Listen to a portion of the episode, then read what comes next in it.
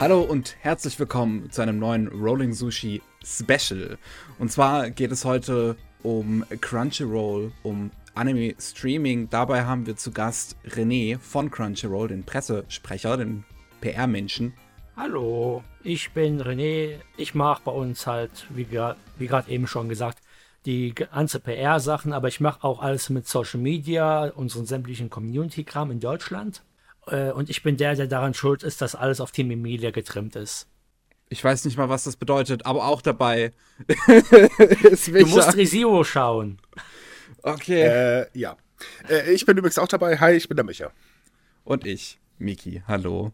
Äh, du hast ja schon kurz erklärt, wer du bist, aber für Zuschauer, die es vielleicht noch nicht so genau wissen, kannst du ja auch noch mal kurz erklären, was Crunchyroll ist. Ja, Crunchyroll ist die größte legale Streaming-Plattform für Anime. Äh, wir bieten so pro Season im Schnitt 30 bis 40 Serien im Simulcast an. Das heißt, ihr könnt sie direkt eine Stunde nach Japan bei uns bereits mit deutschen Untertiteln sehen. Das geht entweder für 5 Euro im Monat, dann kriegt man neue Folgen direkt nach Japan und ohne Werbung, oder man wartet eine Woche bis nach Japan-Release, hat dann Werbepausen und dann kann man sogar komplett kostenlos gucken. Und das gibt es halt auf dem PC, auf dem Handy, auf allen möglichen Spielerkonsolen. Da könnt ihr eigentlich überall dann eure Streams gucken. Wobei man dazu empfehlen sollte, man sollte allgemein immer die App zum Gucken benutzen. Ist ein bisschen besser als die Webseite. Ah, an der Webseite arbeiten wir ja auch noch. Bei der Apps kann man, konnte man bei, also ich habe die App, die Windows-App hatte ich mal installiert, konnte man da, kann, kann man das mittlerweile, die, die, die Qualität manuell einstellen? Weil das konnte man damals, glaube ich, nicht. Oh. Also die, die Videoqualität. Ich glaube, die war automatisiert. Du kannst aber, Moment. Das ist so ein Problem, was all diese Apps irgendwie haben. Ja, wir überarbeiten da ja gerade viel. Wir haben ja zu Anfang des Jahres eine komplett neue Xbox-App veröffentlicht. Hm. Und bei uns ist gerade viel in der Mache. Ich kann zwar leider keine Details nennen, aber wir haben ja zum Beispiel vor einigen Wochen zum Beispiel einen neuen Webplayer auch veröffentlicht, in dem auch immer noch gearbeitet wird. Und da sind auch noch einige andere Sachen, die am Kommen sind. Erst gestern haben wir auch, was zwar mehr eine Kleinigkeit ist, aber zum Beispiel bei uns auf der Webseite oben haben wir unser Infokarussell überarbeitet was zwar jetzt nicht so okay. vielen Leuten auffällt, aber tatsächlich auch mit Arbeit verbunden ist. Ich wollte gerade sagen, welches Infokarussell eigentlich? Ich bin da nämlich gerade drauf und irgendwie. Oben auf der Webseite, wo die Bilder der, durchschalten. Auf der Startseite? Ach so, das, oder das Slider. Tatsache, der ist ja neu. Oh. Ja. Und nach und nach arbeiten wir da gerade an einigen Dingen. Also ich darf zwar natürlich nichts nennen, aber wir sind fleißig. ähm, wenn wir schon bei Arbeit sind, ähm, ist halt jetzt natürlich die Frage, wie viel du dazu sagen kannst. Das ist wahrscheinlich immer so, so ein bisschen schwierig, aber wie sieht die Arbeitsteilung allgemein aus? Also wie viele Leute gibt es bei Crunchyroll Deutschland? Erstmal, äh, kommen wir erstmal zu der Frage einfach. Wie viele Leute sind so bei Crunchyroll Deutschland und wer macht was? Also, wenn wir unser gesamtes deutsche Team mit allen, die übersetzen, einbeziehen, dann dürften wir auf so circa 20 Leute kommen.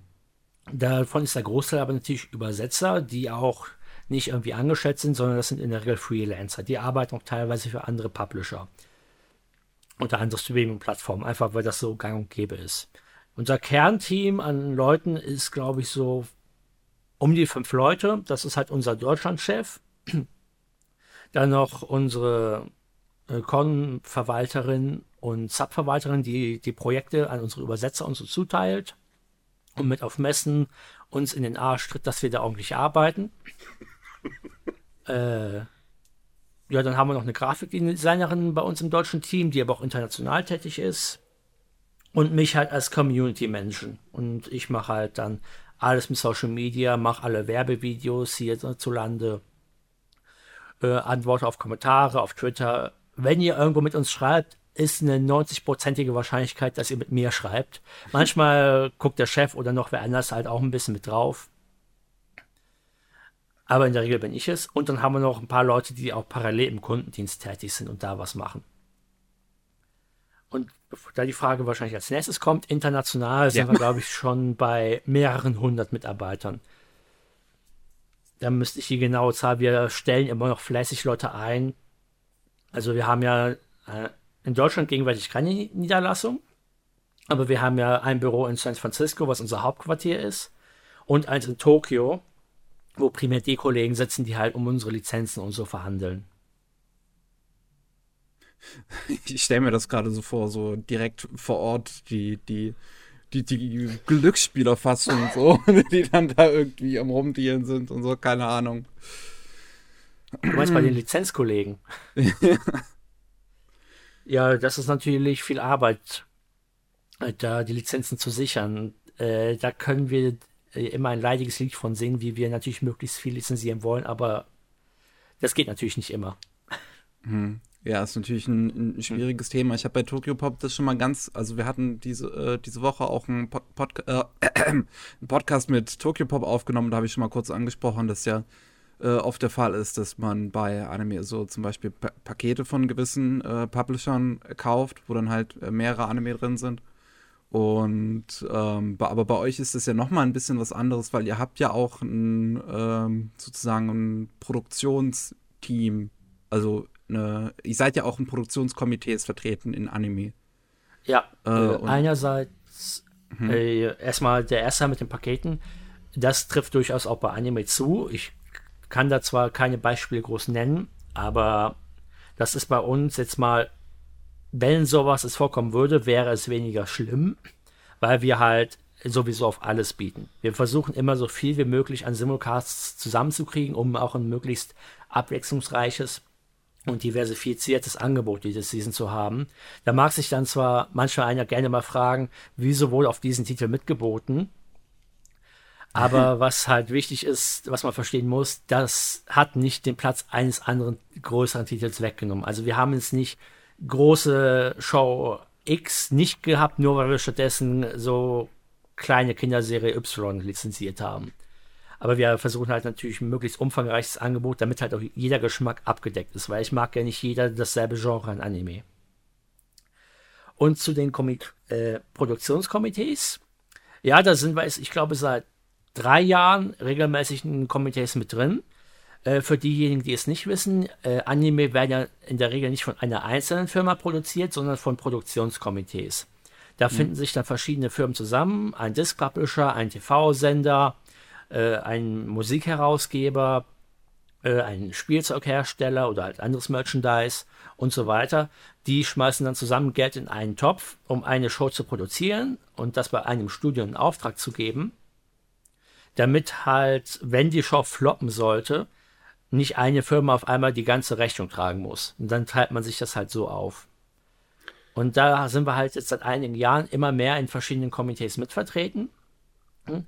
weil dadurch ist es natürlich wesentlich einfacher, äh, nicht nur neue Serien zu ermöglichen, sondern auch an die Streaming-Rechte für den Westen zu gelangen. Ähm, habt ihr dann eigentlich auch Einfluss auf den jeweiligen Anime oder hält sich Crunchyroll da eher komplett raus? Da bin ich nicht involviert, da ich persönlich ja nicht drin sitze, aber ich würde mal mutmaßen weniger, da natürlich die Leute bei den Schlüssen so schon Ahnung haben. aber da habe ich leider keine genauen Infos zu. Aber grundsätzlich wird natürlich versucht, immer da die Produktion neuer Serien voranzutreiben, zu unterstützen. Wir waren zum Beispiel eine sehr treibende Kraft, äh, dass überhaupt The Rising of the Shitio, was ja ein extrem beliebter Titel dieses Jahr war, dass überhaupt es entsteht. Da sind wir auch auf Kadokawa zugegangen, dass die Produktion da überhaupt anläuft. Ja, der hat es ja immerhin noch zu einer zweiten Season geschafft. Und, und zu einer dritten. ah, ja, und zu einer dritten, stimmt, da war ja was. ja, der war erfolgreich genug, äh, dass gleich zwei neue äh, angekündigt wurden. Sowas ich, kommt ja auch nicht selten vor. Ich wette, viele Leute denken sich gerade, wieso habt ihr das bei Visivo nicht gemacht? Weil wir da nicht im Produktionskomitee sitzen. Ich finde es äh, immer, ich finde es interessant, ähm, also durchzuschauen, wo er halt im Produktionskomitee äh, sitzt, weil das, das das Ding ist, was ich halt damals, als es noch quasi neu war, ja oft gelesen habe, mittlerweile seltener, einfach keine Ahnung, weil die Leute jetzt drum verstummt sind, dass ähm, Anime durch euren Einfluss verwestlicht werden, was auch immer das heißen mag, letzten Endes. Aber dann sitzt ihr halt bei sowas wie der zweiten Staffel von Senran Kagura drin, was jetzt nicht unbedingt eine sehr westliche Serie ist. Vor allem dadurch, dass wir in dem Komitee mit drin sitzen, haben wir eine bessere Chance, bereits ein freizügiges Material senden zu dürfen. Also, nee, da haben wir auch gar kein Interesse dran, weil wir leben, lieben Anime dafür, was es ist, und es würde ja keinen Sinn machen, da irgendwas Westliches drauf zu forcieren, was dann hinterher keiner mehr mag und was den kompletten Charme des gesamten Mediums einfach aussaugt. Das würde ja vorne und hinten keinen Sinn machen. Naja, eine andere Kritik ist ja, dass dadurch, dass ihr euch so ähm, auch in den Produktionskomitees breit macht, in Anführungsstrichen, ähm, dass äh, halt immer mehr Anime produziert werden, also speziell halt dadurch und äh, die Qualität extrem nachlässt. Was sagst du denn dazu? Das ist eher eine Observierung des allgemeinen Anime-Marktes. Das hat weniger damit zu tun, dass wir ein paar Komitees mitsetzen. Es ist ja auch relativ selten, dass wir eine Show überhaupt anleiern. Äh, Shiltio ist sogar der einzige Fall, wo ich bewusst davon weiß. Und in den anderen sind wir einfach so mit ins Komitee gekommen. Äh, private Meinung, ich würde sagen, ja, es werden zu viele Shows produziert, auch weil ich die alle gucken muss, um diese zu bewerben. Aber Oh Gott, das ja. ist ja eine, wahrscheinlich der Traumjob von ich weiß nicht wie vielen Leuten. Nach so 20 Isekai-Serien denkst du noch mal drüber nach über den Satz. du, das nee, aber, schon, seitdem ich drei gesehen habe, also von daher. Ja. Nee, aber natürlich, äh, da ist natürlich dieser ganze Rattenschwanz dran an vernünftig bezahlten Animatoren, die an zu vielen Projekten arbeiten und so weiter. Das ist natürlich auch eine Problematik. Da wird man sehen müssen, was sich ja die nächsten Jahre entwickelt. Aber das ist auch was, wo wir natürlich ein Auge drauf haben. Da muss man mal schauen. Aber mm, ja, aber dann kommen wir doch mal zu Isekai. Ist ja der absolute Trend mhm. momentan. Ähm, man merkt das ja auch ein bisschen an eurem Programm. Ihr nehmt ja dementsprechend dann auch mehr äh, solche Anime auf. Ich, ich weiß nicht, das habt ihr, glaube ich, zwei, oder irre ich mich da jetzt? Ich schaue also nee, ein, einen auf jeden Fall. Ich glaube vier. War so, sogar vier. Ich, ich gehe so gerade mal durch. Wir haben. Ist dieses Ascendance of a Bookworm? Ist das ein Isekai? Oder ist das ja, Ascendance of a okay. Bookworm. Ja. Dann Didn't I Say to Make My Abilities Average in the Next Life? Ja. Gott, diese Namen. Ja, ja, das merkt man direkt am Namen. Ja. Dann High School Prodigies mhm. Have It Easy Even in Another World. der ist eh der Hammer. Der ist, glaube ich, auch der beliebteste Isekai, den wir aktuell haben. Äh, das war jetzt nicht positiv gemeint. äh, und ich glaube, Welcome to Demon School Irumakun ja. zählt auch noch als Isekai. Ja, eigentlich schon. Ist ja ein ja. normaler Junge, der in der Dämonenwelt landet. Ja. Und wenn du dann noch ganz viel beugen willst, kannst du Dr. Stone irgendwie noch dazu zählen, aber das ist eigentlich mehr Zeitreise. Das haben ja auch schon Leute als Isekai zählen sehen, aber verstehe ich halt nicht ganz. Es, es geht halt auf diese selbe Mentalität hinzu, dass der Protagonist, der ganz viel kann, in einer Umgebung ist, die ihm komplett fremd ist, aber er ist trotzdem toll in dieser Umgebung. Also daher kann ich den Vergleich schon nachvollziehen. Ich würde es auch nicht als Isekai betiteln. Aber es spricht, glaube ich, gewisse Elemente an, die in dieselbe Richtung gehen schon. Ganz kurz, wir hatten die Diskussion in unserer Vorbesprechung. Würdest du sagen, Sword Art Online ist ein Isekai oder nicht? Natürlich. und Sword Art Online hat das Ganze noch erst losgetreten. Na, also. Äh, oh, aua, aua. Wir hatten nur vor, vor, vor äh, ähm, Ich sag Aufnahme nicht, dass es der erste war. Ja, ich weiß, es klar, gibt klar. SK Flauen, SK Flauen und sowas. Ja. Aber äh, mit SIO kam erst der ganze Boom. Und ganz ehrlich, ob es jetzt eine mhm. Fantasy-Parallelwelt ist oder nur eine Welt in der Welt, es läuft doch auch auf selbe hinaus. Ja, es läuft auf. Ich, ich bin ja auch der Meinung, es ist eigentlich ein Isekai, aber ich musste mich letztens als Besseren benennen lassen. Ähm, Oder über eine sehr lange Zeit. ja. Also von daher. Ähm, allgemein, wie ist das eigentlich so? Ähm, ihr habt ja eine komplett bunte Mischung, also von Animes ähm, wie jetzt Banana Yana oder wie der heißt. Bananania. Äh, ja, meinetwegen gibt auch das. Äh, über Boruto, Black Clover, Ace of Diamond und so weiter und so fort. Ähm, was läuft denn bei euch eigentlich am besten? So die eher die typischen ist es halt einer, äh, der abs, äh, ein Held werden will oder halt schon ein Held ist, wie in dem Fall äh, Isekai-Animes oder halt ähm, Sport-Animes oder die kleineren Sachen, die man so gar nicht auf dem Schirm hat. Ja, Isekai. Ganz klar Isekai. da musste ich nicht mal nachgucken oder überlegen, das ist einfach Isekai.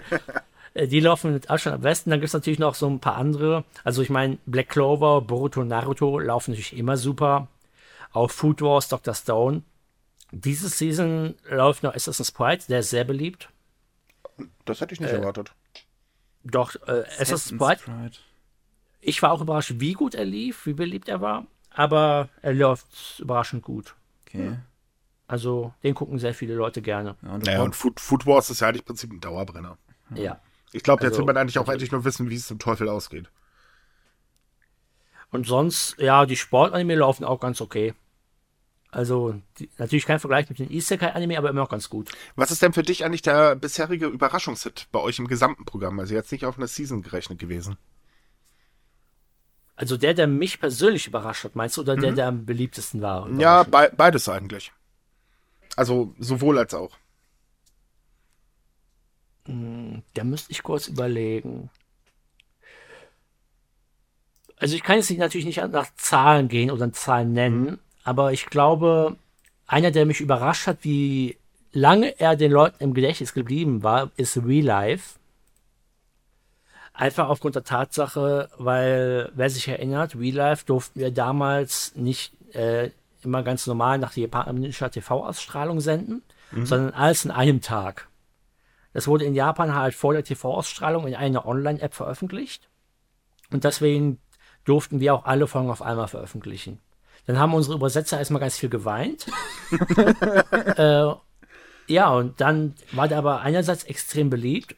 Und aber die Leute haben sich auch sehr lange Zeit danach noch daran erinnert, was du halt häufig siehst bei Serien, die auf einmal veröffentlicht werden, dass sie halt ein sehr kurzes Zeitfenster haben, wo die Leute drüber reden und es sich quasi im Zeitgeist nicht wirklich festsetzt. Aber Real Life war wirklich was, was mich überrascht hat, dass es wirklich viel lange Zeit danach noch immer wieder hochgekommen ist und in Diskussionen stattgefunden hat. Und da war ich eigentlich sehr positiv überrascht, weil es ist auch eine super Serie, die richtig schön ist. Ist auch gut animiert.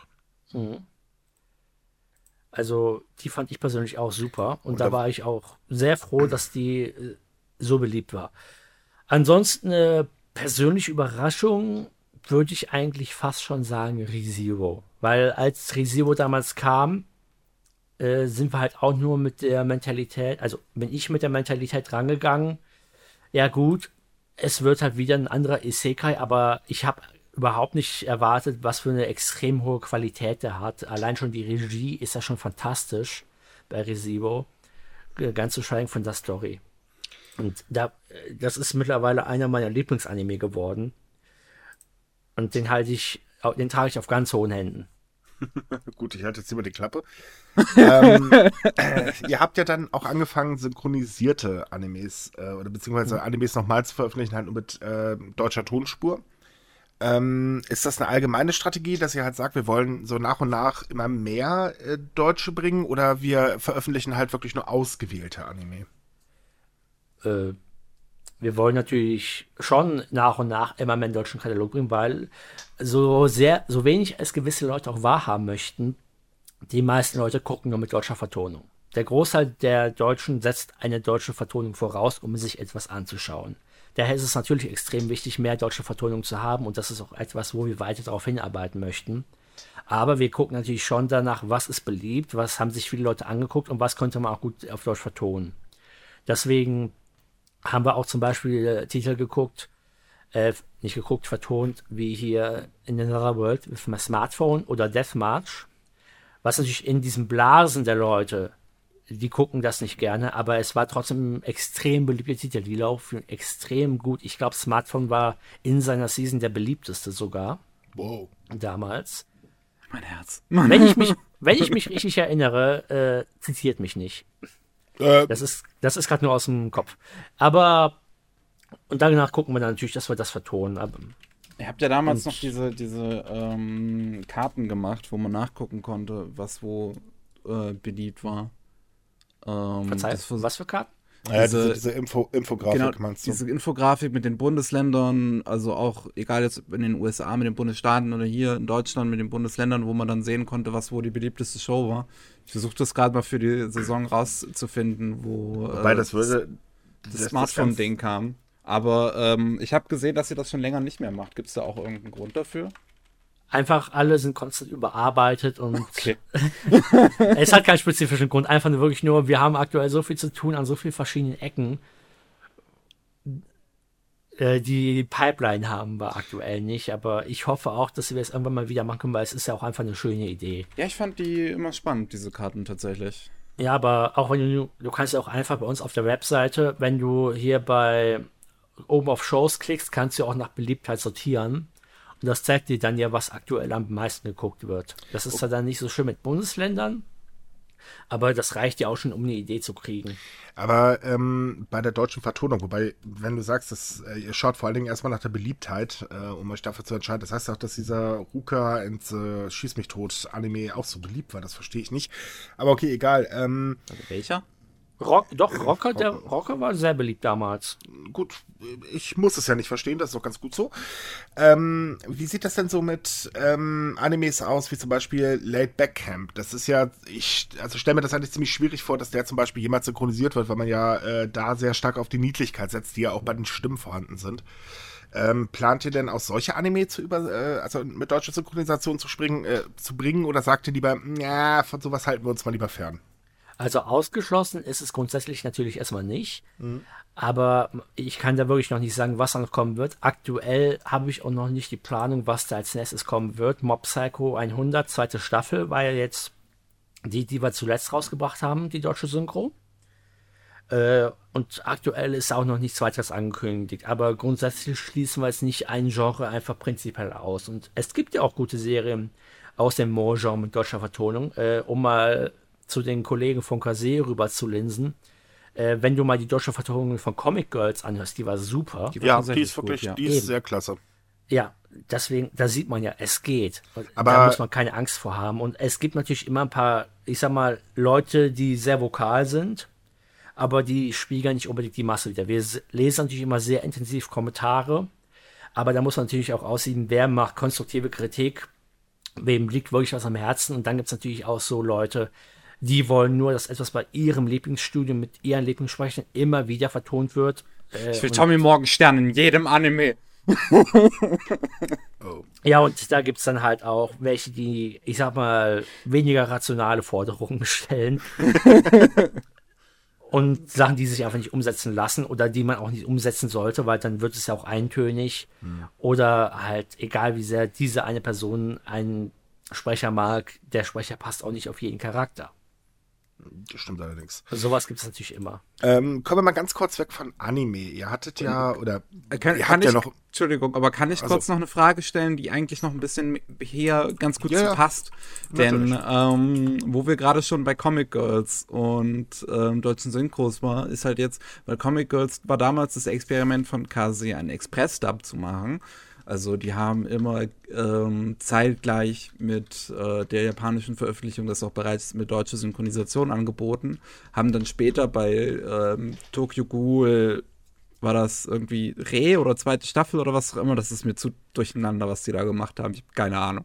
Aber bei irgendeinem Tokyo Pool Ding haben die das dann so gemacht, dass nach der Hälfte der, ähm, des, der Season, die da äh, das synchronisiert haben jeweils, äh, gibt es da auch irgendwelche Anstrebungen von äh, Crunchyroll so Express-Dubs, sage ich mal, zu liefern? So was, was also, etwas Schnelleres? Also Simo-Dub meinst du? Die Simuldub dürfen sie es ja nicht nennen. Das hat äh, Funimation äh, getrademarkt. Ach so, okay. Na toll. Äh, also in Deutschland gegenwärtig nein. In den USA. Ja, da haben sie es ja mit Shield Hero gemacht, ne, in den USA. Ja, der Shield Hero war auch ein paar Wochen danach. Und ich glaube, wir haben jetzt neulich schon eine deutsche Synchro von Isekai Cheat Magician entweder angekündigt oder die war schon raus. Ich bin mir gerade nicht ganz sicher, leider. Äh, Moment, ich guck mal nach ob die. Also veröffentlicht sie doch, nicht. doch. Die kommt, glaube ich, wöchentlich. Aktuell Achso, die englische, ja, raus. bei der englischen, ja. Ja. Äh, das Problem in Deutschland ist einfach die logistische Struktur. Äh, in Deutschland ist es nicht so. In den USA hast du halt feste Studios, gerade wenn du das Beispiel Funimation hast. Die haben halt ein festes Studio in ihrer Firma mit Leuten, die fest angestellt sind, weil die so viel vertonen. Und in Deutschland hast du halt nur externe Studios, die halt auch keine festangestellten Sprecher haben. Jeder Sprecher ist ein Freelancer und wird dann immer für einen Titel dazu gebucht und fährt dann immer dahin in ein Studio, um seine Lines aufzunehmen. Und die fahren dann von Studio zu Studio, wo sie halt gerade gebraucht werden. Und das Problem ist bei so einem Anime Simuldub, kommt noch hinzu, dass du natürlich das Material meist erst relativ kurzfristig kriegst, weil wir wissen, ja. wie kurzfristig Anime produziert werden. Hm. Und dadurch hast du halt ein extrem enges Zeitfenster, um sowas potenziell umzusetzen. Und das ist sogar noch unter der Annahme, dass du immer das Material pünktlich kriegst. Erfahrungsgemäß kriegst du für eine Season, das haben wir auch schon bei unseren Simulcasts, Woche für Woche äh, kommt das Studio immer mit, mit dem Zeitplan nicht mehr hinterher und das kommt immer später. Und das kann so einem Simuldub äh, wirklich ganz schnell das Genick brechen. Ich bin bis heute baff, dass Kase das wirklich hinkriegt. Ja. Riesen Respekt Naja, bei die Comic Serie, Girls. die Serie war ja vorproduziert, oder irre ich mich da? Bin ich mir nicht sicher. Soweit Ich glaube, sie haben das Material, äh, ich glaube, fünf, sechs Tage vorher gekriegt. Mhm. Äh, der Michi hatte da, glaube ich, irgendwo mal was gesagt oder so. Ja, meine ich auch, mich dran erinnern zu können, dass da halt irgendwie was war. Die hatten auch vorgewarnt, dass falls irgendwann mal Verspätungen kommen, dann liegt es halt irgendwie daran, dass das schlecht einzurichten war und alles. Ja, weil das Problem ist ja wirklich, Anime wird extrem kurzfristig produziert. Auch Funimation machen ja in der Regel vier Wochen danach immer Verzögerung oder genau. sowas. Und Comic Girls äh, war noch die Sache, du hast halt effektiv nur vier Stimmen plus ein paar Komparsen. Und wenn du jetzt eine Serie mit wirklich mehreren, vielen Charakteren hast, da regelmäßig die Sprecher jede Woche reinzuholen, das ist eine Glückssache, das ist eine riesiger finanzieller Aufwand, der nicht bei jedem Anime gerechtfertigt ist, das muss man leider ganz ehrlich sagen. Und natürlich Einfach auf dem auch, deutschen Synchronmarkt auch schwer umzusetzen. ja, weil am Ende ist der Sprecher gerade in der Woche, wenn du in München aufnimmst, ist er dann in Berlin für ein großes Projekt oder sowas. Du musst den natürlich auch ausbuchen. Und das ist dann natürlich auch nochmal teurer. Und wenn es eine wiederkehrende Serie ist, ist natürlich noch schwerer, weil da willst du natürlich dieselben Stimmen wie vorher haben. Deswegen war, bin ich mir zumindest sicher, auch die Vertonung von Tokyo Ghoul, auch, ich glaube, sechs Wochen Verzögerung. Ja, die haben Grad das irgendwie, sicher. die haben das in zwei kleinen Paketen gemacht irgendwie, wenn ich mich richtig leid, erinnere. Das habe ich nicht verstanden. Okay, Ja, Google, sei still. okay. Auf jeden Fall. Ja, aber bei Tokyo Ghoul, die hat das, glaube ich, so zwei kleinen Paketen gemacht, wenn ich mich richtig erinnere. Also wie ich eben meinte, irgendwie einmal äh, mittendrin in der Season sechs Folgen und dann, als es äh, vorbei war, nochmal sechs Folgen. Und dann kommt natürlich noch hinzu, äh, dass sich das Studio und der Dialogbuchautor, die Regie nicht so mit der Serie auseinandersetzen können. Weil du hast nur die komplette Serie noch nicht, du kannst auch noch nicht alle Charakterentwicklungen abschätzen. Am Ende vertonst du da etwas, was dahinter komplett falsch ist. Irgendein wichtiger Satz wird dann vermurkst. Und dann passt irgendwie zehn Folgen später irgendeine wichtige Sache nicht mehr rein. Das Risiko kommt auch noch oben hinzu. Also es wäre auf jeden Fall schön, wenn man es machen könnte, aber das Problem ist auch, finanziell gucken aktuell nicht genug Leute legal und dann immer direkt danach, dass sich das wirklich auszahlen würde. Es liegt nur an euch da draußen, liebe Zuhörer, die nicht legal schauen. Lasst Ja. das seine Lehre sein. Es klingt immer so wie ein Prediger, aber wirklich so viel hängt einfach immer daran, von wie viel Sachen kommen auf Disc raus, wie viel wird vertont, was kommt im Simulcast. Ja, einfach man- man mehr Leute man muss ja legal mal- schauen. ähm, man muss ja auch mal ehrlich sein. Es gibt keinen Grund, warum man jetzt gerade bei euch zum Beispiel, selbst wenn man Werbeeinblendungen hat, das nicht gucken sollte. Ähm, Weil So jedes viel Werbung ist es letzten Endes auch zum Beispiel Nein, auch und, nicht. je, dann. und jedes Streaming-Portal blendet auch Werbung ein. Also es, äh, da gibt es einfach kein Gegenargument mehr, äh, warum man unbedingt zu illegal greifen sollte. Äh, äh, was allerdings auffällt natürlich, dass sehr viele Serien bei euch anscheinend mitgeschnippelt werden oder wie auch immer. Ähm, wie steht ihr dazu? Also sagt ihr eigentlich, okay, wir, wir würden am liebsten oder wir werden oder machen aktiv was dagegen oder ja, pff, kommt man sowieso nicht gegen an? Wie ist denn da eure Haltung? da weiß ich gar nicht, was ich offiziell dazu sagen kann. Deswegen sage ich mal lieber, wir sind uns natürlich bewusst, dass wir das, dass das so ist. Toll finden wir es natürlich nicht. Aber da muss man halt mal schauen, was sich da wie machen lässt. Und da liegt es am Ende auch einfach an den Fans, dass wir natürlich auch uns ein bisschen auf die verlassen möchten, dass sie auch einfach nach und nach begreifen, wie, wie wichtig es ist, legal zu schauen. Und es ist dann nicht nur zur Unterstützung der westlichen Firmen, gerade bei uns, und ich glaube, Anime On Demand hat es auch. Äh, Ich glaube, der Gabby hatte da mal was entsprechend zugesagt. Zumindest wir geben aber 50% unserer Einnahmen bei jeder Serie immer an die Japaner zurück, die das produziert haben. Das, ist heißt, viel. Ja, das heißt, sagen wir jetzt mal, du zahlst uns die 5 Euro im Monat und du guckst die Hälfte der Zeit Naruto und die andere Hälfte der Zeit Black Clover. Dann nehmen wir uns 2,50 Euro für halt Übersetzung, Server und dem ganzen Klumpatsch drumherum. Und die anderen 2 Euro, dann gehen 1,25 Euro an die Leute von Boruto oder Naruto und 1,25 Euro an die Leute von Black Clover. Das Und- hört sich jetzt gerade wenig an, aber wenn man das auf die Masse rechnet, ist Ja. das wirklich ordentlich. Also ich glaube, unsere aktuellen offiziellen Zahlen waren 2 Millionen Premium-Abonnenten Wow. und, also weltweit natürlich. Ja, ja, klar, aber letzt, Äh, und- letztes oder vorletztes Jahr war es doch die Hälfte. Ja, und äh, 50 Millionen kostenlose Nutzer oder angelegte Accounts. Naja, und selbst wenn ich meine, ganz ehrlich, 5 Euro für Premium ist es jetzt was, Gott, Ja. nicht die Welt. Aber Kauft bei euch eine Schachtel bei Kippen Nummer weniger und dann 50 geht das. Millionen, bei Nummer 50 Millionen durch die Werbeeinnahmen kommt ja auch was rein. Mhm. Und das geht natürlich auch nach Japan. Ähm, wie schaut das eigentlich aus? Ihr veröffentlicht ab und zu ja auch mal Filme. Habt ihr da eigentlich geplant, auch äh, mal mehr Filme ähm, rüberzuholen? Oder äh, sagt ihr, nein, wir bleiben erstmal bei Serien, das ist so unser Hauptgebiet? Das Problem ist weniger im Wollen, sondern mehr im Möglichen, äh, weil Filme haben grundsätzlich eine andere Verwertungskette als Serien. Serien laufen traditionell im Fernsehen, da wird geguckt, dann kaufen die Leute die Disc. Oder das Merch schon da ist, weil Bl- Blu-ray-Discs sind nicht so wichtig, wie viele Leute glauben möchten, gerade in Japan. Der Großteil des Gelds der Industrie kommt wirklich aus dem Westen durch Streaming und sowas. Deswegen werden auch Serien wie Food Wars oder Hero Academia, die in Japan überhaupt nicht gut laufen, trotzdem immer fortgesetzt, weil sie im Westen so beliebt sind und viel legal geschaut werden hier.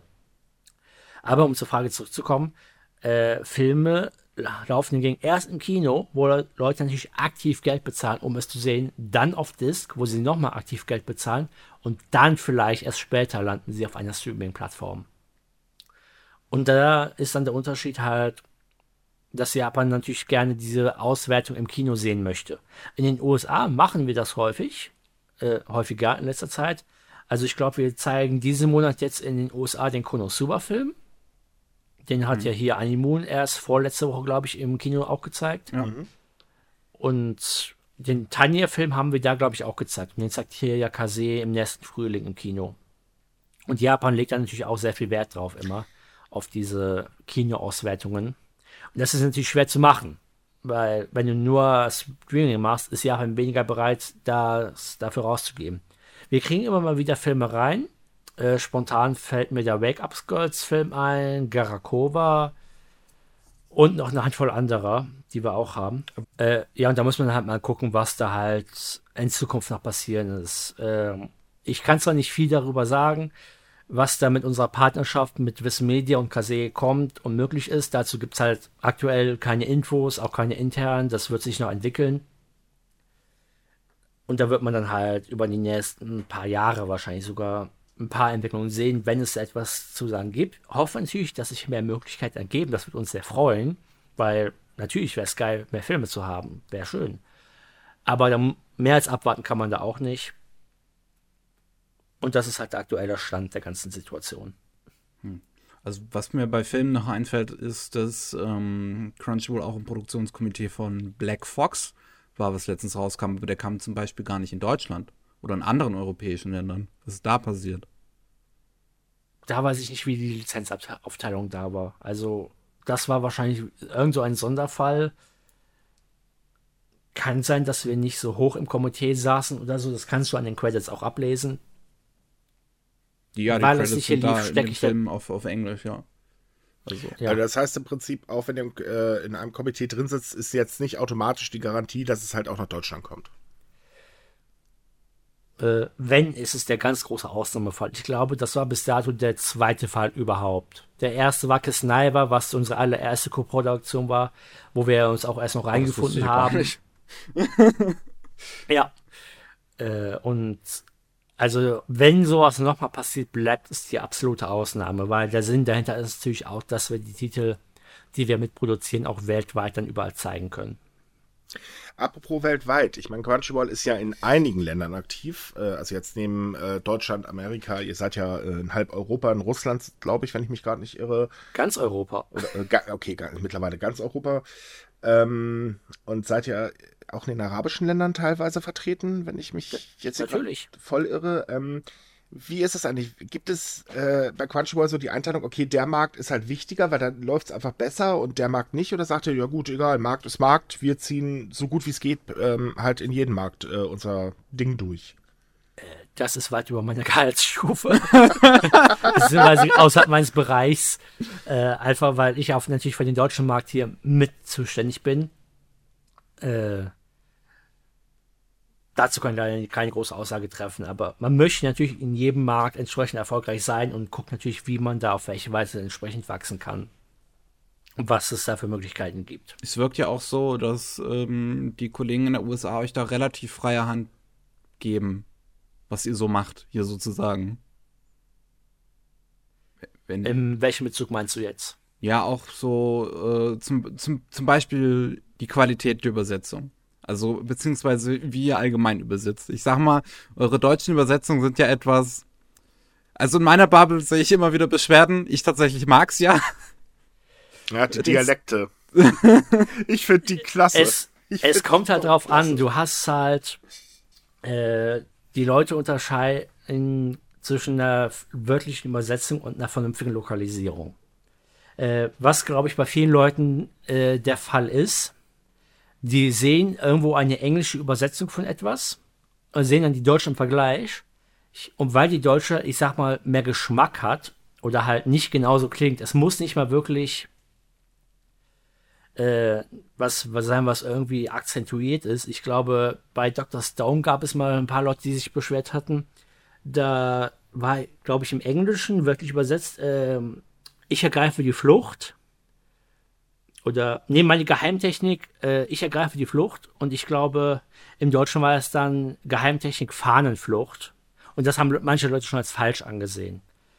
Der Witz ja. ist, der. Witz ist, Japanisch kannst du nicht wirklich übersetzen.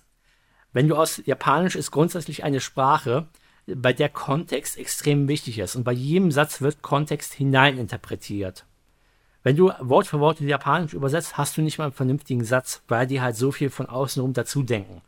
Aber Englisch und Deutsch funktionieren so nicht als Sprache. Wir sind wesentlich ausdefinierter und nennen das Kind beim Namen sozusagen. Und das musst du dann natürlich bei einer vernünftigen Übersetzung und Lokalisierung dazu schreiben. Und deswegen kommt es den Leuten auch so vor. Äh, populäres Beispiel auch, der hat Hi gesagt. Wieso steht da denn Nein? Hi ist eine Zustimmung, nicht automatisch Ja. Weil Japaner sagen nicht Ja und Nein, sie stimmen zu oder stimmen nicht zu. Und das sind so diese ganzen Kleinigkeiten, die viele Leute, die glaube ich eine Weile zwar schon gucken, aber halt nicht tief im Empathischen drinstecken, nicht so ganz begreifen. Dann wäre natürlich auch die Sache mit dem, was viele Leute Witz-Subs oder sowas nennen. Das ist einfach äh, dann natürlich auch die Sache, willst du eine wörtliche Übersetzung, wie jetzt, ich sag mal, im Lateinunterricht? Oder willst du eine Übersetzung, die das widerspiegelt, was das Muttersprachlerpublikum daraus ziehen würde? Wenn du jetzt zum Beispiel, wie bei Flying Witch, da spricht der äh, Vater in einem ganz harten Dialekt, der, den die Hexe, der Name mir leider gerade empfällt, und ich fühle mich schlecht, weil ich mag die Serie. Äh, sie versteht ihn jedenfalls nicht. Und der ganze Witz der Szene ist halt, dass sie ihn nicht versteht, weil er so einen mega harten japanischen Dialekt hat. Und wenn du die Untertitel aber richtig, in Anführungsstrichen, übersetzt, dann würdest du halt normales Hochdeutsch haben. Und dann funktioniert der Witz wieder nicht. Deswegen, ich glaube, in der Szene hatten wir dann Kölsch genommen und deswegen spricht er knallhartes Kölsch, weil dann wird der Witz äh, adäquat ins Deutsche übertragen dass ihn nur eine mhm. begrenzte Gruppe ihn verstehen kann und der Witz da ist, dass halt die Leute, die die normale Sprache Hochdeutsch sprechen oder den, äh, das entsprechende japanische Äquivalent, das dann nicht so leicht raushören können. Ja, danke. Und das sind halt immer die Sachen. Dann muss man natürlich immer gucken, was ist angebracht, was passt, was nicht. Das ist natürlich auch immer eine subjektive Sache. Das, es gibt nicht sowas wie die eine richtige objektive Übersetzung, ja. gerade bei Unterhaltungsmedien. Aber wir zielen halt in der Regel darauf ab, dass das Zielpublikum einer Show äh, die Show genauso verstehen kann und wahrnehmen kann, wie das normale Publikum, was sie, glaube ich, dann in Japan schauen würde. Da unterscheiden wir auch je nach Show, wenn es zum Beispiel eine erwachsenere Show ist, wird natürlich ein bisschen ernster übersetzt. Bei einer Comedy-Show wird natürlich mal ein bisschen auch mit der Sprache gespielt. Oder wenn es so eine otaku-zentrische Show ist, kann man natürlich auch mal ein paar, äh, ein paar, mehr Fachbegriffe wie jetzt Emote oder Tsundere oder sowas einbringen, was du in der Show, die ein breiteres Publikum anspricht, zum Beispiel mehr umschreiben würdest. Und das sind natürlich immer so Sachen, die man immer abwägen muss. Und ja, es gefällt nicht immer jedem und auch intern sind wir uns bei weitem nicht immer einig. Also da kannst du bei jeder Übersetzung, bei jeder Serie immer drüber diskutieren. Und jeder hat einen verschiedenen Geschmack. Ich bin zum Beispiel äh, ein großer Verfechter davon, dass in Fantasy-Serien die Leute irzen. Also immer mit ihr an, Ja. andere Leute ansprechen. Klar. Aber wir haben auch äh, einzelne Übersetzer, die das Siezen bevorzugen. Und das ist einfach eine Geschmackssache. Und so variiert das halt durch und durch. Äh, grundsätzlich, wir freuen uns immer auf Feedback. Natürlich kann man immer sagen, wenn man das nicht mag, aber man sollte dann auch, wir würden uns wünschen, dass die Leute auch mit dem Verständnis oder so daran kommen, dann halt, äh, dass wir ihnen erklären können, weil wir erklären es dann auch gerne, wieso so eine Entscheidung getroffen wurde. Also hast du noch keine Standardsätze zurechtgelegt, die du jedes Mal einfach nur reinkopierst, wenn mal wieder so eine Frage auftaucht? Nee, weil äh, sowas mache ich grundsätzlich nicht, weil jeder hat natürlich auch eine andere Art, wie er an eine Serie rangeht, die, wieso er Serie für bestimmte Sachen guckt. Manchmal, äh, private Meinung jetzt wieder, machen unsere Übers- Übersetzer auch ein paar Sachen extra rein in die Serie. Das kann man jetzt gut finden oder nicht. Ich Oh, my- persönlich bin dann my mehr, wenn es eine Comedy, wenn es eine Comedy-Serie oder sowas ist, kann es je nach Gag passend sein und sogar, wenn du ein sprachliches Wortspiel oder so einbringst, kann es sogar den Spaß in einer Serie erhöhen. Aber ich würde es zum Beispiel persönlich auch nicht in einer ernsteren Serie sehen wollen. Aber ich war zum Beispiel großer Fan davon, was unsere Übersetzer bei Gabriel Dropout gemacht haben. Da haben die sehr viele Engels- und Teufelswortspiele eingebracht, die halt im Original nicht in dem Maße vertreten waren, aber halt trotzdem die Serie für mich extrem aufgewertet haben, weil was auch ein wichtiger Unterschied ist, äh, wir Deutschen äh, haben eine viel buntere und ausgefächerte Sprache und einen Sprachgebrauch. Wir benutzen viel mehr Synonyme, Vergleiche, achten darauf, dass unsere Vokabeln sich immer abwechseln, dass wir nicht immer dieselben drei Worte benutzen, während Japaner extrem rep repetitiv äh, sprechen, schreiben und immer die gleichen Worte wiederholen und damit auch kein Problem haben, weil es ist ein anderer kultureller Hintergrund. Und das sind auch so Sachen, wenn du immer alles mit den gleichen Phrasen übersetzt, dann liest es sich auch ex extrem langweilig, sobald du mehr als drei, von der, drei verschiedene Versionen von derselben Show geguckt hast, sage ich mal. So, das war jetzt lang und ausschweifend. Ich hoffe, das war aber so verständlich und nachvollziehbar. Ja, so einige Anime, ich habe jetzt natürlich nicht euer ganzes Programm geguckt, aber ich kann es tatsächlich äh, nur begrüßen. Ähm, wenn der Dialekt anwendet, ist das teilweise urkomisch und absolut genial. Ich Da finde auch mal Dialekte auch Props an, ja, definitiv. Und da auch mal Props an eure Übersetzer. Ähm, ich weiß jetzt leider blöderweise den Namen gerade nicht, aber ich weiß, dass ich bei einem Anime lachend auf dem Boden hing, weil das einfach nur verdammt gut war. Okay. Mir fällt da halt My First Girlfriend is a Gull ein, wo sich damals Leute extremst beschwert hatten irgendwie, weil es da total abging, eure Übersetzung so. Stimmt, der war das. ich fand den klasse. Das war total Ich fand super. das auch super lustig. Ich konnte es Also, überhaupt es- nicht nachvollziehen, das, das ist halt, wie gesagt, das läuft immer auf die Geschmack, Geschmackssache zurück, äh, was der Übersetzer und ähm, es wir haben ja auch nicht einen Übersetzer pro Show. Wir haben ja einen Übersetzer, dann haben wir noch einen Redakteur, der da dran sitzt, der den Edit macht. Und dann haben wir noch mal einen Quality-Check, dass da nicht nur ein paar Augen rausguckt, da werden auch zu krasse Sachen gerne mal rausgenommen äh, und Sachen nochmal umgeschrieben, angepasst, damit halt nicht alles so aus einem Sprachrohr kommt, sondern auch verschiedene Meinungen schon berücksichtigt werden. Aber natürlich, es kommt immer darauf an, was sieht man in einer Show, was glaubt man, sei es der Zuschauer oder Leute, die daran arbeiten, was die Show aussagt. Da geht es manchmal schon die Dissonanz, manchmal trifft es übereinander. Das ist von Show zu Show verschieden. Und wie gesagt, wenn ihr Kritik habt, äußert sie gerne, bitte mit Respekt. äh, wenn es jetzt irgendwelche Hassnachrichten sind, kommt natürlich auch weniger gut an, aber grundsätzlich schauen wir uns da alles gerne an. Nee, aber dann bitten wir auch äh, um Verständnis, dass natürlich nicht absolut jede Änderung immer durchgeführt werden kann, weil halt jeder eine Serie gerne anders hätte. Und dann würden wir alle zwei Minuten alle, jede Serie ändern, weil jeder einen anderen Geschmack hat. Wir tun aber unser Bestes, das so gut wie möglich immer zu treffen. Äh, man muss ja auch ehrlich sein, ihr reagiert ja äh, relativ schnell auch auf Fehler. Ähm, das ist mir ein paar Mal aufgefallen, wenn da so ein kleiner Schreibfehler in der Übersetzung war. Eine Minute später war er weg, nachdem er den gemeldet hat. Das muss man euch auch mal tatsächlich lassen, weil, wenn man bedenkt, ihr seid ja nicht so ein großes Team für die Menge an Anime, die da rauskommen, äh, seid ihr aber schon ganz schön hinterher. Ja, also sobald irgendwer unseren Kundendienst anschreibt, wenn ihr mal irgendwo einen Fehler seht, gerne an den Kundendienst schreiben, Fo äh, Serie, Folge, Timecode nennen. Und äh, in der Regel ist es wirklich eine Sache von ein paar Minuten, dann tauschen wir das Skript eben aus und fertig. Das ist kein Problem. Wir haben ja auch den Anspruch, das ist natürlich abseits von dem Geschmacksgespräch von vorhin, aber wenn was ein offensichtlicher Fehler ist, ein Tippfehler, ein Komma fehlt, ein Satz, ein anderes Satzzeichen fehlt, oder es kann natürlich auch mal passieren, dass ein Satz wirklich falsch übersetzt ist, weil, wie gesagt, wir machen extrem viel, das will man nicht komplett ausschließen. Aber wenn man uns auf sowas hinweist und dann auch, dass es natürlich entsprechend so da drin ist, dann fixen wir das gerne. Also den Anspruch haben wir auch, weil wir wollen natürlich auch die Qualität liefern. Man muss ja auch sagen, also ihr habt ihr habt ja nicht unbedingt wenig anstrengend mit so vielen Anime, die ihr alle gleichzeitig äh, übersetzen müsste haben eure und und wenn man bedenkt halt, wie du es eben gesagt hast, die Anime kommen gerne mal äh, immer später rein und äh, dann ist die Zeit für eure Übersetzer wahrscheinlich nicht unbedingt sehr viel, die sie da haben. Das variiert halt wirklich Serie. Also es gibt Serien, ich glaube, der Durchschnitt dürfte so drei, vier Tage vorher sein. Es gibt Serien, da haben wir mal schon eine Woche vorher die nächste Folge. Das ist natürlich Ui. ganz toll immer. Hm. Ja, vor allem, wenn man intern sich schon gucken kann. Haha. Hm.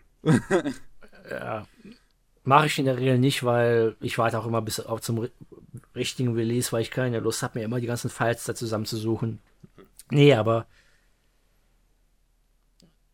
äh, natürlich, manchmal wird die Zeit knapp. Es kommt halt immer darauf an, wie sehr eine Produktion hinterherhängt. Manchmal kriegt man auch so temporäre Version einer Folge, dass man schon mal anfangen kann und da muss man die Übersetzung nochmal an eine neue Version der Folge anpassen.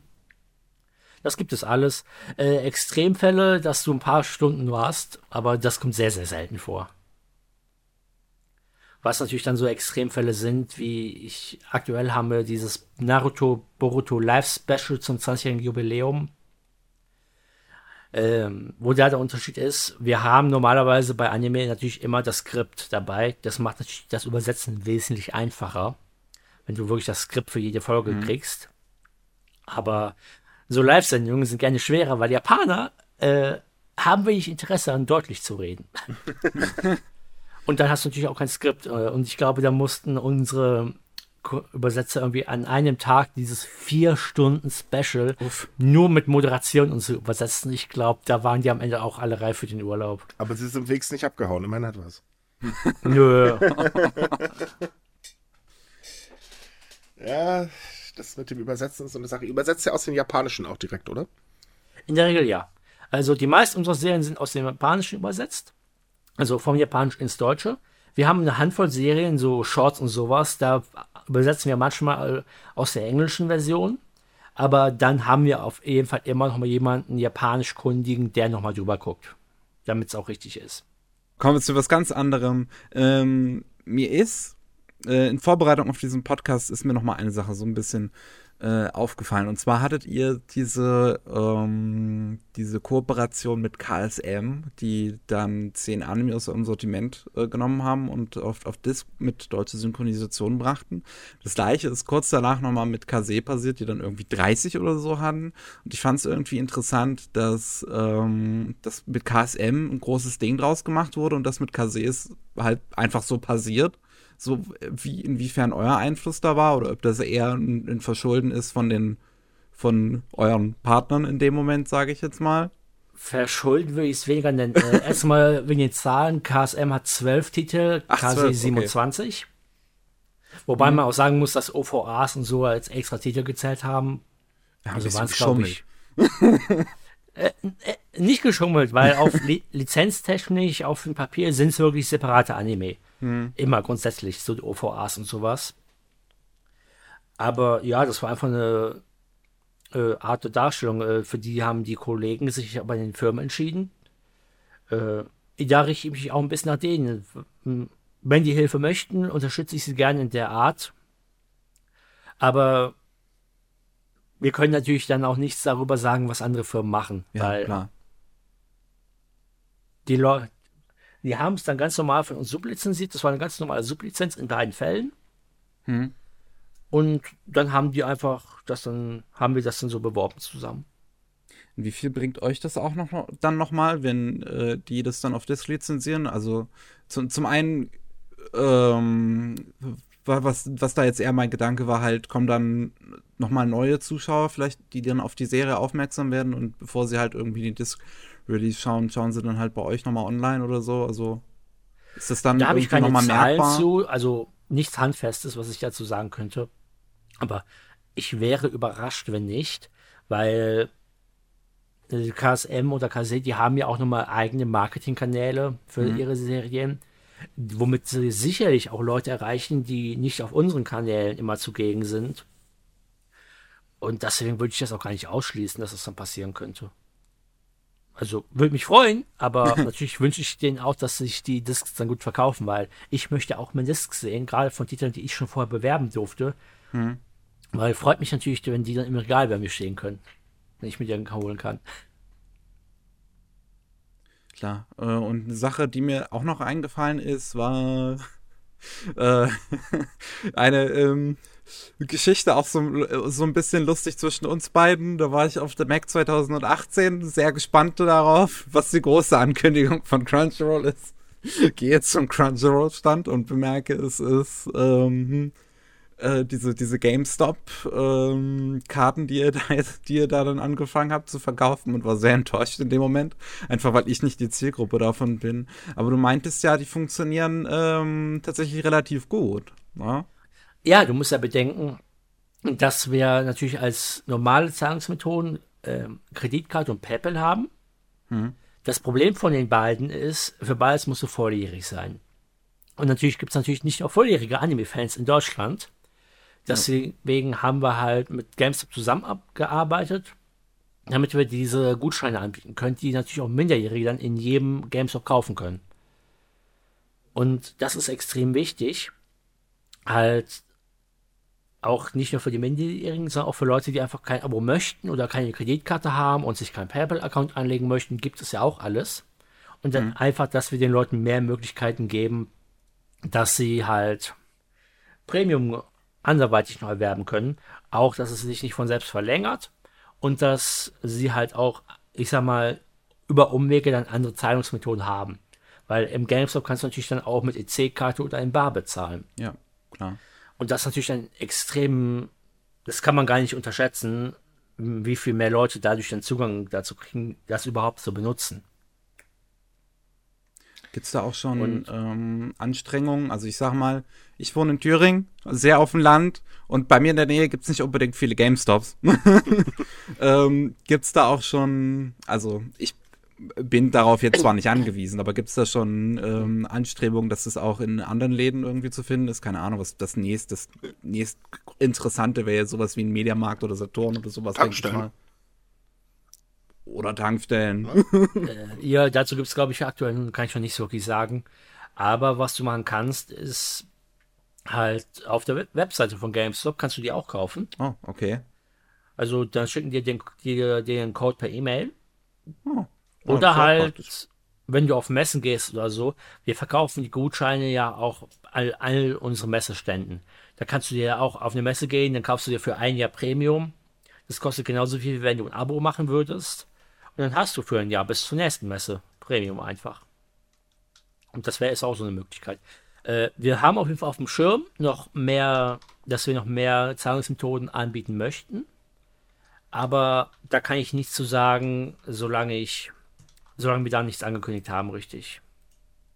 Ja, okay. Ähm, okay, abschließend jetzt noch die Frage, ähm, der Streaming-Markt in Deutschland wird, das wird ja immer mehr. Also wir haben ja äh, neben Netflix, Amazon, Wakamin, Anime on Demand, so die Platzhirsche mit euch natürlich zusammen.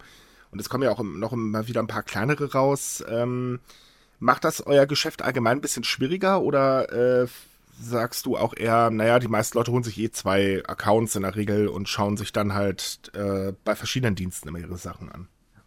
Äh, also schwieriger würde ich sagen, nur in dem Fall, dass natürlich mehr Leute sich um Lizenzen bieten. Natürlich verteilt sich dadurch der Lizenzpool, den es jedes Season gibt, auf mehr Dienste. Aber grundsätzlich ist Konkurrenz natürlich auch immer was Gutes, weil keiner will ein Monopol haben. Hm. Das ist für den Endkunden nie gut. Und viele der Kollegen machen auch einen super Job dabei. Äh, und ja, natürlich können die Leute auch immer wechseln. Und was sie auch machen können, bei uns, bei Wackernim, können sie auch kostenlos gucken mit Werbung. Geht ja genauso. Oder einfach je nach Season immer oder pro Monat durchrotieren, dass sie halt quasi immer nur einen Dienst auf einmal abonniert haben. Ist ja genauso möglich, weil keiner von uns hat irgendwelche Kündigungsfristen oder sowas weswegen du ja immer einfach nur das abonniert haben kannst, was du gerade nutzen willst. Das ist ja alles gar kein Problem. Und ganz ehrlich, ich sehe es weniger so, dass wir untereinander uns da den großen Konkurrenzkampf liefern sollten, müssen. Weil für mich endet der nach nachdem der Lizenzvertrag unterschrieben ist und die Lizenz bei irgendjemandem gelandet ist. Weil dann fängt für mich erst der Kampf gegen die illegalen Seiten an und da ist es wirklich ein Problem der deutschen Anime-Industrie. Also den sollte man lieber gemeinsam führen. Ja, es macht wenig Sinn, Klar. sich da um einen Bruchteil der Leute, die schon legal schauen, ich sag mal, zu prügeln, in Anführungsstrichen, als gemeinsam die Leute zu konvertieren, die immer noch illegal schauen, was immer noch der mhm. Großteil leider ist. Darauf fällt mir tatsächlich doch nochmal eine kurze Frage ein. Und zwar, glaubst du, dass es in der Anime-Szene mit Piraterie schlimmer ist als zum Beispiel bei westlichen Serien und so weiter, weil das in der Anime-Szene einfach so, ich sag mal, vor einem Jahrzehnt so quasi der Standard war, Anime zu konsumieren? Ich kann es natürlich nicht fest sagen, weil ich habe auch keinerlei Einsicht in westliche Serien, aber rein vom Bauchgefühl, weil, wie du sagst, es war halt damals gang und gäbe, würde ich fast schon sagen, ja. Weil damals hat natürlich jeder Anime illegal geschaut, weil es gab keine andere Möglichkeit mit den Fansubs. Und ja, ich will auch nicht absprechen, dass es damals Anime geholfen hat, äh, groß zu werden. Deswegen ist es aber nicht okay, das heute immer noch zu machen, weil heute gibt es halt diese ganzen legalen Angebote. Genau, ja. Äh, da gibt es ja. ja. diese lustige Kritik. Crunchyroll hat die Fansub-Szene in Deutschland tot gemacht. Das ist der Witz, die meisten arbeiten für uns. ich äh, ich glaube, fast jeder Übersetzer bei uns im Team ist ehemaliger Fansubber. Äh, wir haben einfach angefangen, die Leute dafür zu bezahlen, was sie vorher als Hobby gemacht haben. Also, ja, ist doch ein schöner Berufswechsel, würde ich sagen. Ja, eben. Äh, das ist, ist dann eher Gemecker von den Leuten, die halt dann lieber weiter gerne kostenlos alles mhm. und ohne Werbung geschaut hätten. Ja, aber Werbung hat man ja, wie gesagt, trotzdem. Also ja, die hat man ja auch auf dem illegalen das, Seiten. Das, und da nur, wird vielleicht noch Bitcoin im Hintergrund gefarmt, man weiß ja nicht. Und man sollte vielleicht nicht Mabi zwischendurch reinkommen lassen, weil die Werbung teilweise sehr äh, explizit ist. Ähm, Gut, liebe Leute, dann sind wir auch schon durch mit unserem Podcast. Vielen Dank an René, dass er uns heute Rede und Antwort gestanden hat. Und noch der Hinweis, Crunchyroll hat zurzeit eine Aktion, dass die äh, Testphase anstelle von zwei Wochen vier Wochen dauert. Ähm, wir packen euch einen Link ähm, in den Artikel, damit ihr das auch wahrnehmen könnt. Und ähm, jetzt haben wir natürlich für euch noch abschließend ein paar kleine Tipps und sagen dann schon auch mal Tschüss, bis zum ich nächsten Mal. Ich sollte noch dabei sagen, die Aktion mit den 30 statt 14 Tagen Provo-Abo lau lauf, läuft bis zum 24. November. Läuft ja noch lang genug dann, ja. ja. Ja.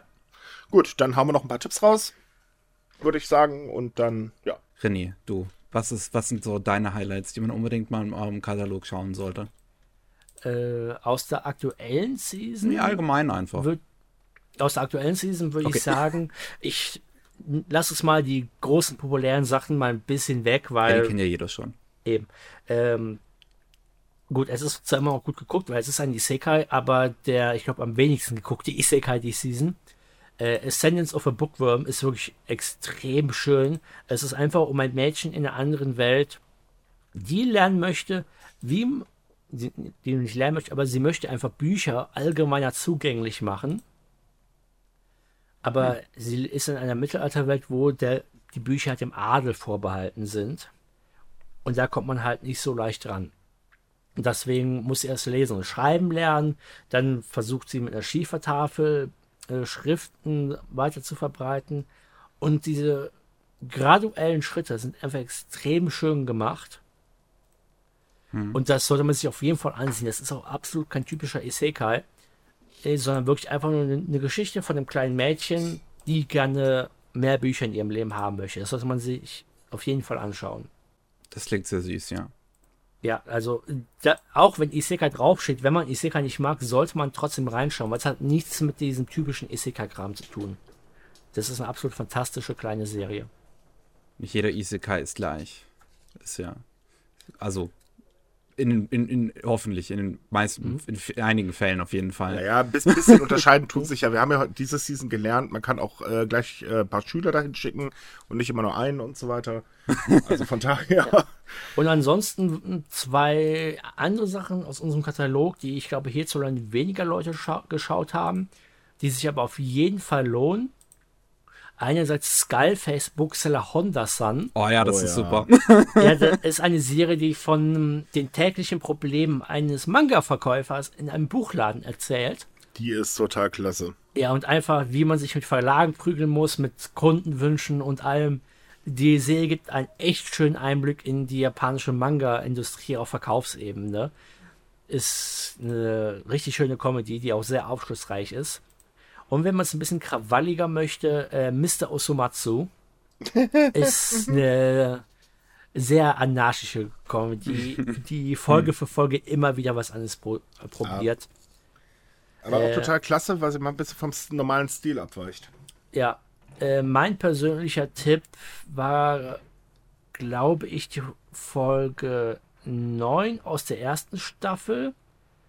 Äh, weil da ist es einerseits äh, eine Comedy-Folge, aber die erzählt auch eine sehr schöne Liebesgeschichte und da kann man sehen, was die Serie eigentlich kann. Die kann man auch hin und her gucken, weil es ist eine Sketch-Comedy. Da ne, nimmt sich eine Folge der andere nichts. Hm. Ja. Ähm, also, ja, also so zwei Highlights meiner äh, Seite wären zum einen äh, World End. Das ist einer meiner absoluten Lieblingsanime, der erzählt. Also man muss wissen, ich bin eher so eine von der dramatischen und tragischen Sorte.